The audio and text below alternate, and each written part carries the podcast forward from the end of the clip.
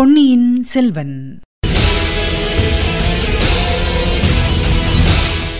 வணக்கம் நீங்கள் கேட்டுக்கொண்டிருப்ப தமிழசேஃபம் தமிழசேஃபமில் இனி நீங்கள் கேட்கலாம் பொன்னியின் செல்வன். வழங்குபவர் உங்கள் அன்பின் முனைவர் ரத்னமாலா புரூஸ். பொன்னியின் செல்வன். பாகம் ஐந்து தியாக சிகரம். அத்தியாயம் ஒன்று மூன்று குரல்கள். நாகைப்பட்டினம் சூடாமணி விகாரத்தில் பொன்னியின் செல்வர் பொறுமையுடன் காத்துக் கொண்டிருந்தார் தஞ்சைக்கு சென்று தந்தை தாயாரை பார்க்க வேண்டுமென்ற ஆர்வம் அவர் உள்ளத்தில் பொங்கிக் கொண்டிருந்தது. இலங்கையின் அரசை தாம் கவர எண்ணியதாக தம்மீது சாட்டப்பட்ட குற்றம் ஆதாரமற்றது என்று நிரூபிக்க அவர் ஆர்வம் கொண்டிருந்தார். தந்தையின் போக்கை மீறி நடந்ததாக தம்மீது ஏற்படக்கூடிய அபவாதத்தை கூடிய விரைவில் போக்கிக் கொள்ளவும் அவர் விரும்பினார். ஆயினும் தமது ஆர்வத்தையெல்லாம் அடக்கிக் கொண்டு தமக்கையாரிடமிருந்து செய்தி வந்த பின்னர்தான் தஞ்சைக்கு புறப்பட வேண்டுமென்று உறுதியாக இருந்தார். பொழுது போவது என்னமோ மிகவும் கஷ்டமாக இருந்தது.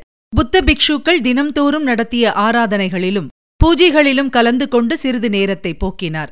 சூடாமணி விகாரத்தின் சுவர்களிலே தீட்டப்பட்டிருந்த அருமையான சித்திரக் காட்சிகளை பார்ப்பதில் சிறிது நேரம் சென்றது. பிக்ஷுக்களுடன் முக்கியமாக சூடாமணி விகாரத்தின் ஆச்சாரிய பிக்ஷுவுடன் சம்பாஷிப்பதிலே கழிந்த பொழுது அவருக்கு உற்சாகத்தை அளித்தது.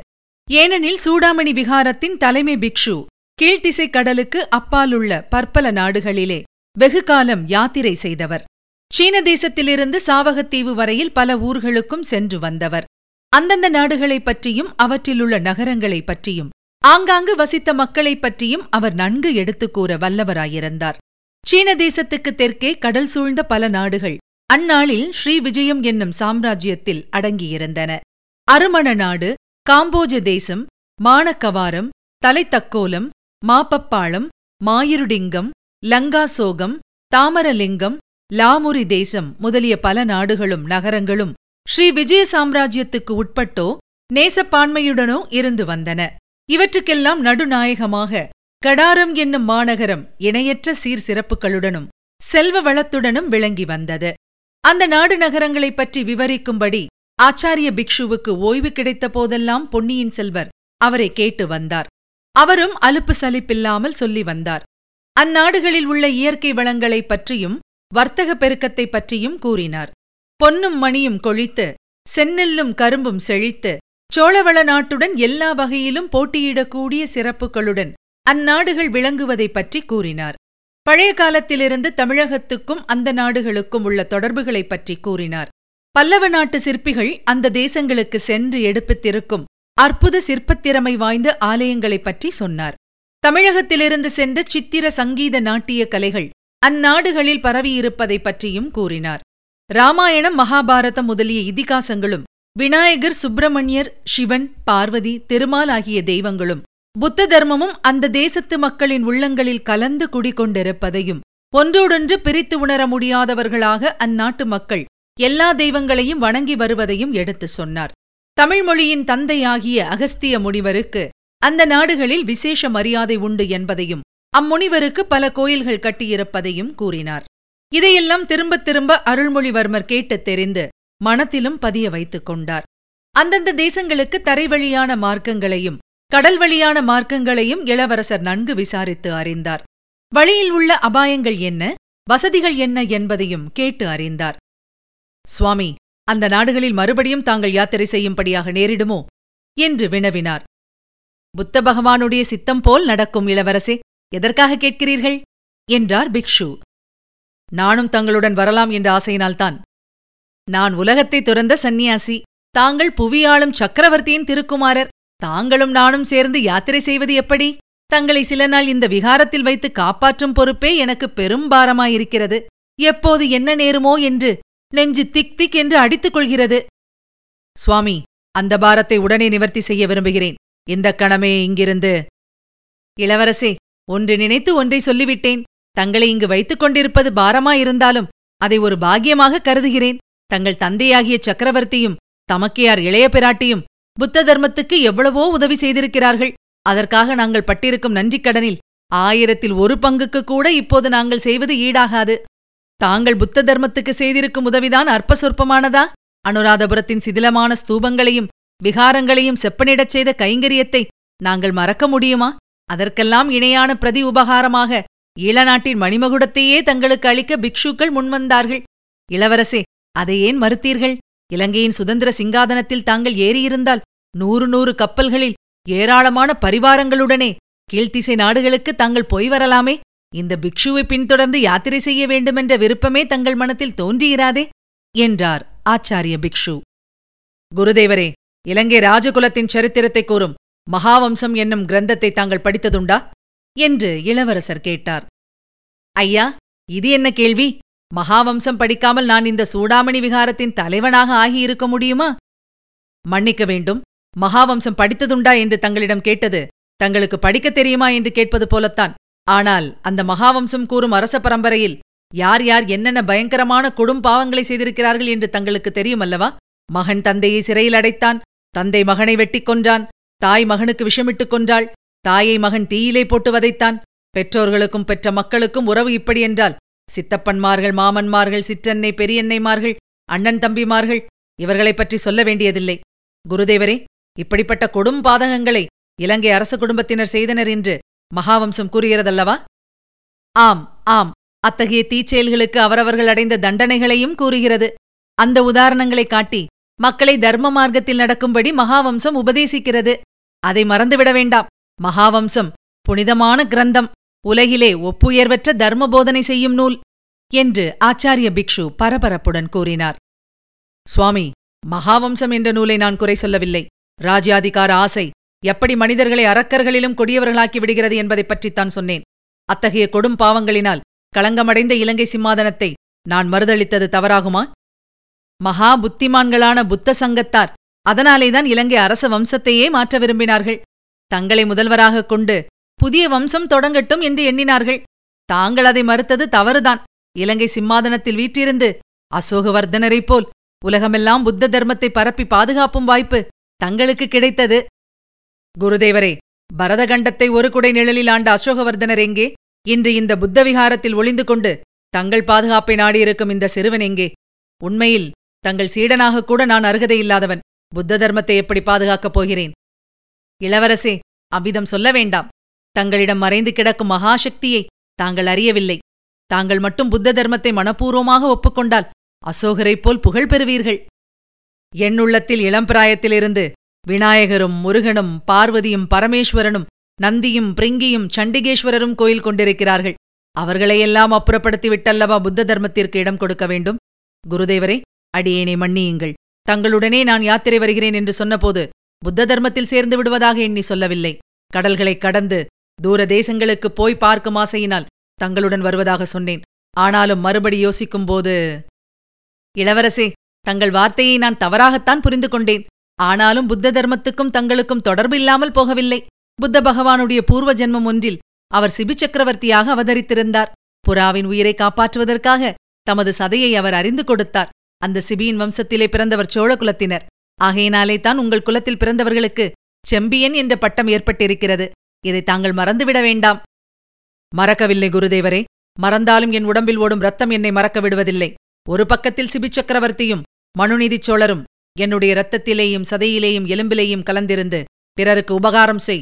மற்றவர்களுக்காக உன்னுடைய நலன்களை தியாகம் செய் என்று வற்புறுத்திக் கொண்டே இருக்கிறார்கள். மற்றொரு பக்கத்தில் கரிகால் வளவரும் விஜயாலய சோழரும் பராந்தக சக்கரவர்த்தியும் என்னுடைய இரத்தத்திலே சேர்ந்திருந்து கையில் கத்தியை எடு. நால்வகை சைன்யத்தை திரட்டு. நாலு திசையிலும் படையெடுத்துப் போ. கடல் கடந்து போ. சோழ சாம்ராஜ்யத்தை விஸ்தரித்து உலகம் காணாத மகோன்னதமடையச் செய் என்று எடித்துக் கூறுகிறார்கள்.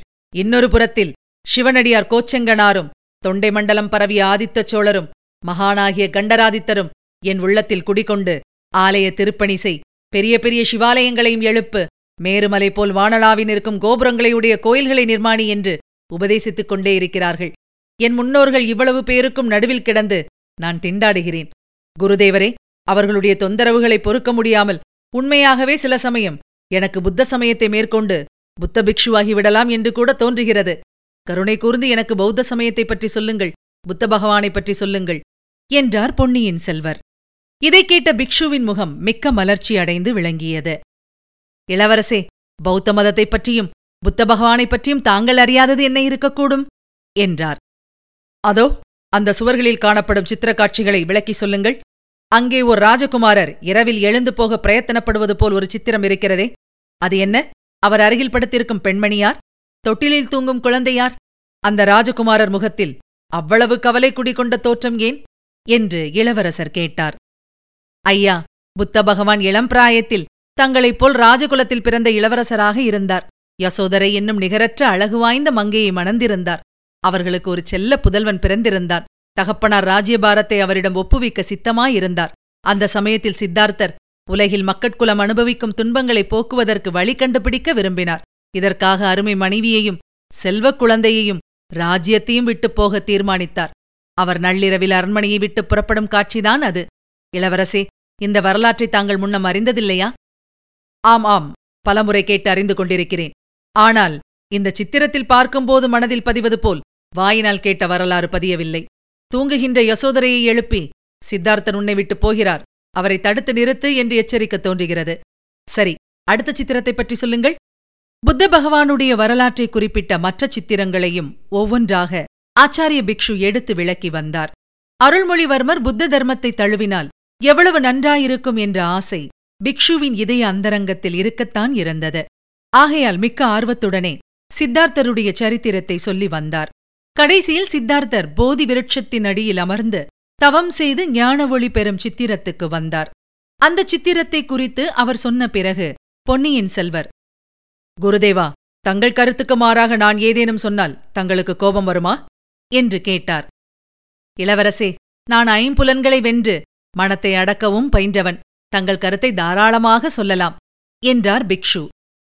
போதி விருட்சத்தின் அடியில் விற்றிருந்த போது சித்தார்த்தர் ஞான ஒளி பெற்றார் என்பதை நான் நம்பவில்லை.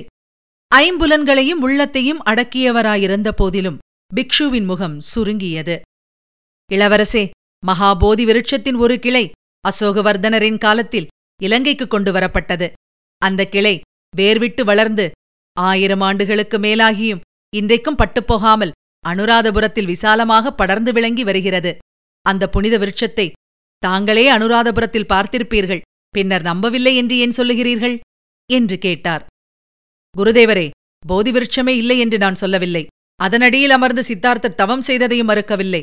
அங்கேதான் அவர் ஞான ஒளி பெற்றார் என்பதைத்தான் மறுத்து கூறுகிறேன்.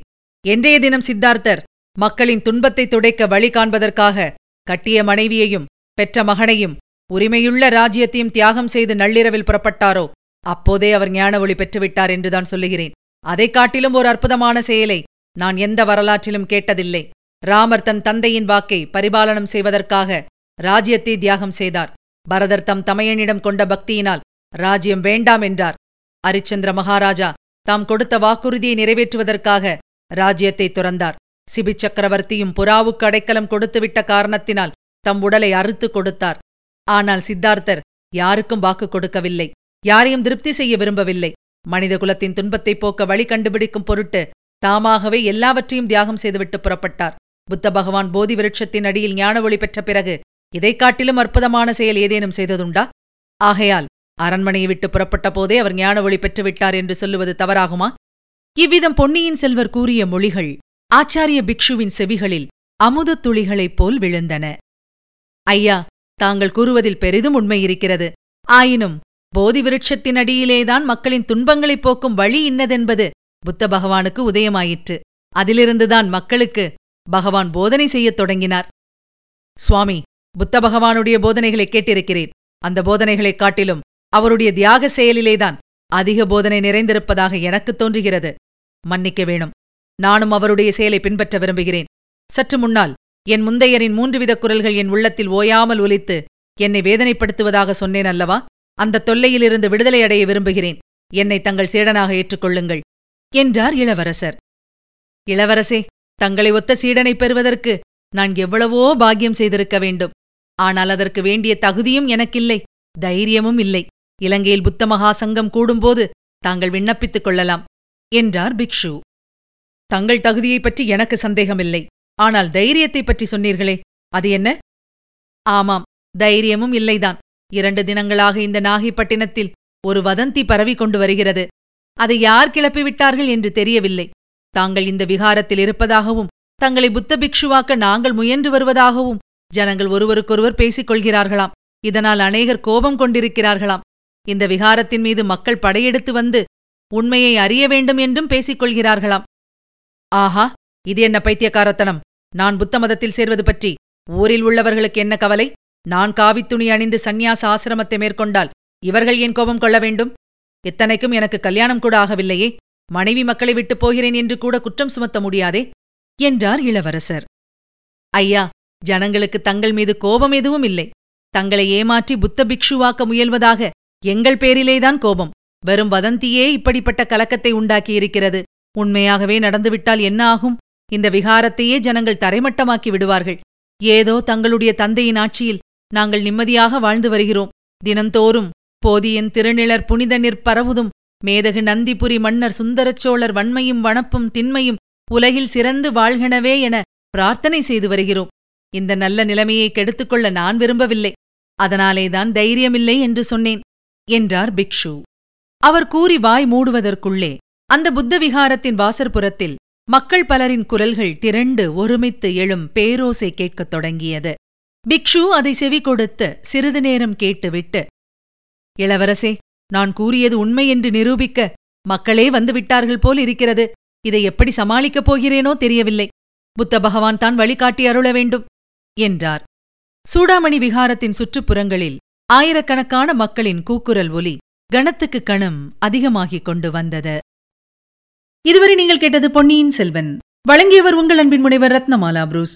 மீண்டும் அடுத்த அத்தியாயத்தில் சந்திக்கலாம். இணைந்திருங்கள் மகிழ்ந்திருங்கள்.